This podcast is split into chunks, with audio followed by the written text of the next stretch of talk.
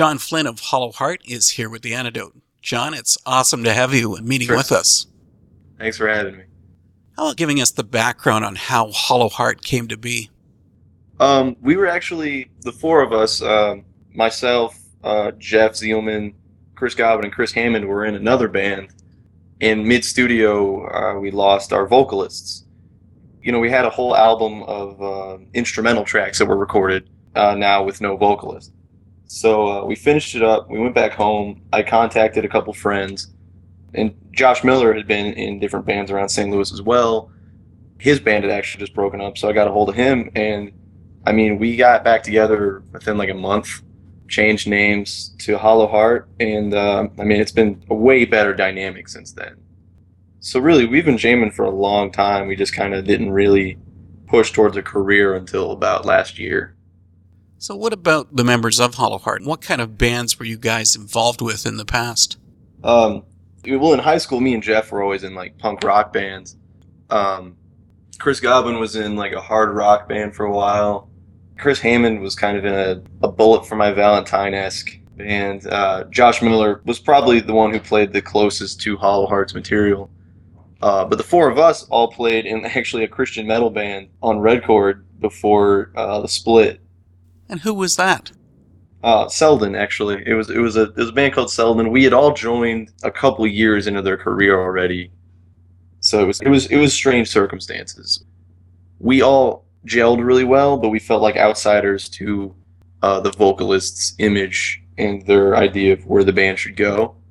So with Josh Miller, it's more of a, a centralized idea. Like no one feels like an outsider anymore. We got to talk about the name of the band. I mean, I looked up the term Hollow Heart online and I found a description saying that it describes someone being insecure, deceitful, not sound and true, uh, having a decayed spot within. But I mean, I really don't think that's the intent of your music. So, what's your definition of Hollow Heart? Uh, you know, we we kind of liked the name before we figured out why we wanted it. And my thought process was behind it was that we all were looking for something better. We were all kind of empty, and everyone's kind of they have this hollow heart that they need to fill with something to feel whole. Um, and like different band members, it's different facets. For me, it's it's religion, and I mean, it could be anything, anything that you fill your heart with to move along in life. So um, we mulled over names for like a couple months. It was the hardest thing we've ever had to think of as a group, and that was the one that stuck. Chris Hammond was looking over some like poetry or something just for material to work with, and uh, I think we all liked it for different reasons. So, do you think the name really does apply to your music? I mean, probably not by your definition. I, th- I think there's a lot of our music is about finding what makes you work, what, what moves you. So I guess more along the lines of my definition, but uh, we never were an angry band for the most part. Hollow Heart has just released your debut album, The Separation. It's unusual to hear a debut album with that much depth, so I I was really surprised by the release. But what were you striving for with the album? Um, honestly, the the writing process was a little it was a little spotty. It it wasn't as uh, focused on one sound as we liked, but really lyrically, I think it it's a lot more uh, put together. For the writing process, we really just explored all of our different influences in different kinds of metal. I mean, it's all metal, but there's you know there's there's some progressive in it. Uh, there's a little bit of like deathcore in it it kind of spans over many, many different facets of metalcore. Okay, I hate asking who influences a band, but who does grab your attention? Like, why bring in those other influences? Um, mostly because it, it makes us write something different. I think if we all picked one band that we would sound like, we would end up sounding too much like them. I think maybe that's one of our um, weaknesses as, as musicians is that we'll start to write a riff and we'll be like, oh, that sounds exactly like our favorite band. So I'm the progressive metal guy in the band. I'm all into like Between the Buried and Me and Protest the Hero and Coheed and Cambria, but uh, Chris Hammond's like really into Parkway Drive, which is a little bit closer to us. Josh Miller gets all of his vocal influence from Telle Smith from The Word Alive. I mean, Jeff's really into uh, Mark Castillo. Um, so, I mean, all the influences are from metal. They're just kind of different kinds of metal. Do you find that metal gets stagnant? I think it, it goes back to the way you write it. I mean, again, for us, if we were to just pick one influence and write like that, it would probably get stagnant after a while. I think everyone tries to change it up, and of, you know, of course, there's this toss up between having a fan base and the fan base wanting you to sound a certain way, but if you sound too similar, they start to hate it. Between a rock and a hard place. Yeah, it's a fine line for sure. So you guys are going to be the innovators then. Um, I don't know if we're really pushing to be the innovators. I think that's kind of a daunting task to come out and say, you know, we want to be the innovators of metal. I feel like maybe that would make us seem like we think too highly of ourselves, but we definitely wanted to take a different approach than what's already going on. I don't, I really know how to explain it. That's actually a tough one. I, I, definitely don't want to say that we strive to be the innovators of metal because I don't feel like we're at that point yet. But uh, I mean, eventually, I would like to say that we have a very unique sound in doing it in a way that no one else does. I think that's the goal for a lot of musicians is to have you can you can hear their music and know who it is. Okay, so if we're looking at it from that aspect, who in the realm of metal is an innovator now? For for me personally, it's it's been all about uh, progressive music again. That but that's just my bias. One album that I really loved from I think it was last year, uh, Bring Me the Horizon just came out with Sempiternal. It's a huge step away from their usual music, and I I loved what they were doing with the record. It was there was some ambient noise to it, and they they were just doing something different with the genre that they were used to. So those guys have, have kind of stepped into innovation in a huge way. Um, I know, like we're actually playing a show with like Moth to Flames, and they just had a new album that's been really fantastic. Um, there was one other in Heart's Wake has a lot of new material, and it's focused around the rhythm, but the rhythm is really groovy. It's it's really kind of big and it's still bouncy, but it they they have a unique way of going about it that makes them sound really great. I don't know what it is exactly about them that I like so much, but their new material is just awesome. It's incredible. Do you find that's too often the case with a band that they just do a clone of their previous album without stretching their boundaries? Um, I mean, a lot of the times, yeah, you'll see it happen. Whether they intended to be that way or not, I'm not sure. I mean, obviously, they have to work with producers and, and know what their sound is and what people like about them. Mm-hmm. But maybe sometimes they get too caught up in in that aspect. They they see, oh, well, people really like this sound, so we should do it again. One good example for me has been uh, Mastodon every record you hear, you you say, yeah, that's that's definitely Mastodon, but none of the records sound similar in any way. They managed to keep the things that made them Mastodon, but switch up everything else. I understand that your debut album, The Separation, isn't necessarily a concept album, but it does carry a theme. Uh, it definitely does. There, it was written to be a concept album, but it, it was too loose to really tell like a specific story we just kind of wrote around the idea of what sep- what separates people from how they go about life. You know, one of the songs is about drug addiction. You know, what separates a person from a normal life to drug addiction or drug addiction to rehab. Spitting Image talks a lot about personal identity and what separates someone from thinking that they're attractive or that they're ugly, or what separates them from being conformist or nonconformist it, it, it touches a lot on social commentary of how people are treated and what what happens to them. Well, one that grabbed my attention was the opening song on the album, "The Honest, the Loyal." It's got lyrics that read over and over, "I'm being broken down by the wicked world, within a life confined to the words that I speak to myself." But John, what about that on a personal level? How much do you find the world controlling you? Uh, you know, it wasn't till maybe two years ago that I wanted to be an individual. I tried so hard high school and the first two years after high school to like try to fit in with somebody and kind of feel accepted because I was like, you know, I was a total dork in high school. So I, I spent a long time trying to, you know, dress accordingly to my friend group and kind of fall into these categories. You know, I was I was doing some drugs for a while and just doing all this stupid stuff. And uh, it wasn't until like two years ago when I actually started playing, you know, music centered around a career that I really wanted to be, you know, I wanted to have my own identity. I wanted to, people to know John Flynn as John Flynn, that bearded guy. Like he's, you know who he is. Yeah, it's the big bearded guy. Yeah. I I pick up all the beard for the rest of the band. so it's music that's changed you from being from being the dork, as you said.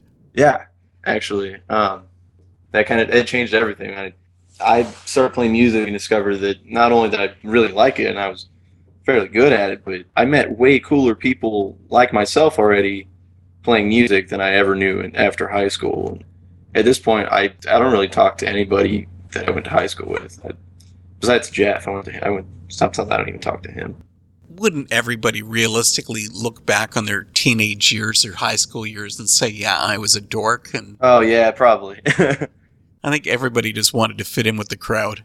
Right, but I, I mean, I really struggled with a lot of uh, a lot of identity stuff. I, I, I know a lot of teenagers go through it, but I that's just where kind of I derived all of this uh, concept from was ways that I felt growing up and things that I dealt with and that other band members have dealt with that changed who I am and who we are.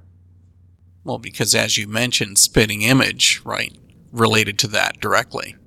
And that's that's definitely something everyone can empathize with is uh you know, looking in the mirror and being like, you know, who is this? Who are you? Who do you want to be? Who do you look like? Who do you think you should look like? And these are all, you know, these are all questions and, you know, we reflect upon and a mirror literally reflects who we are on the surface. The antidote is here with John Flynn of Hollow Heart. John, I was surprised to find an acoustic track, Skull and Steel, on the separation. I mean, it's a little out of character with the rest of the album, so why did you choose to include it? Um, well, it actually wasn't going to make it onto the album. I I had written it uh, just for filler, and when all was said and done, we didn't have enough material to make it an LP. And I, I had written it as part of the concept already. And we sat down with the producer and I said, Well, we have this acoustic song that we can do. Uh, I've got it written out. It was actually a really short recording process for Skull and Steel. I, we sat down, um, recorded some, the main lick at the beginning I had written, but all the chords we rewrote. Uh, I improved that acoustic little solo thing and um, all of the vocal melodies were improv. I would do a take. He said, "I like this. I like this. Do it again," and then we do it again. That was the take. That's brutal. so I, my voice was already wearing down. I had like two shots of tequila in me, and I'm trying to improv all of these vocal melodies, and it was strange. I really enjoy how it came out, but it really originally was not going to be on the record, and I, I really actually kind of like it on there. I think it, it again, there's a lot of diversity to it. But there was when we first wrote all this music, I, I even I had no intention of putting it on the album. But it's an attention getter because it is a break from the rest of the album. Yeah, and it also it comes right before arguably the heaviest song on the album, and I think there's this weird suspense. The, the contrast between Skull and Steel and Oathkeeper is so big that oh, it makes Oathkeeper so much more satisfying. Well, I was going to be bringing us up something else, and I totally forgot what I was going to ask now. I have these long days. Man, I feel you. We have band practice on Sunday, and uh, it's like you worked up this whole sweat, and then we sit down. And it's like, okay, time to talk business. No one wants to talk business because we all just want to go home and shower and sleep, and we're all gross and sweaty. And it's like, man, this this day is not going to end ever. that seems to be almost all of my days. You know, you sort of start at seven in the morning if I finish by two in the morning, I'm doing pretty well. I actually work two jobs right now, and um, I go into one job at three, get off at nine p.m. Mm-hmm. Go into another job at eleven p.m. and work till seven a.m.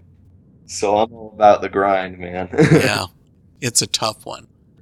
I'd love to hear more about the album's title track, "The Separation." Now, I hope you're not going to be offended if I call it a gorgeous song because it really is. I mean, both musically and lyrically. how about giving us the story on this track? Uh, the, the story in that one actually, uh, that was the probably one of the last songs we wrote, and it, it was clearly written to be the the last song in the album. It has this nice big orchestral feel to it.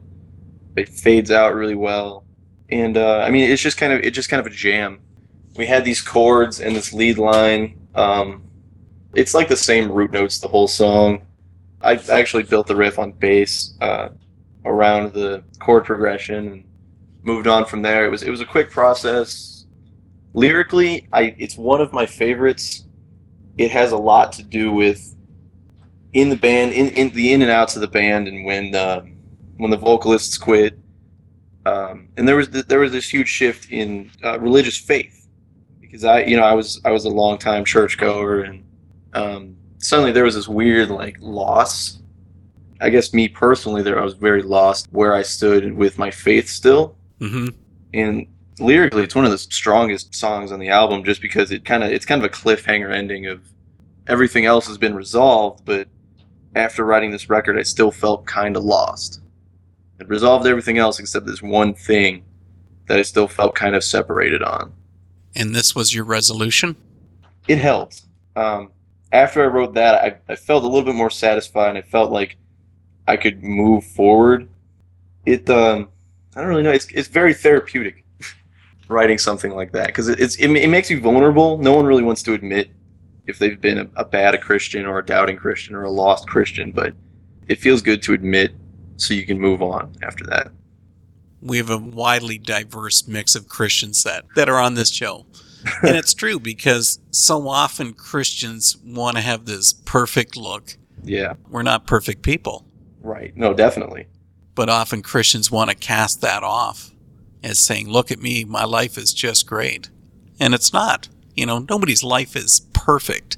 no for sure Christ was perfect, but certainly we as people are not.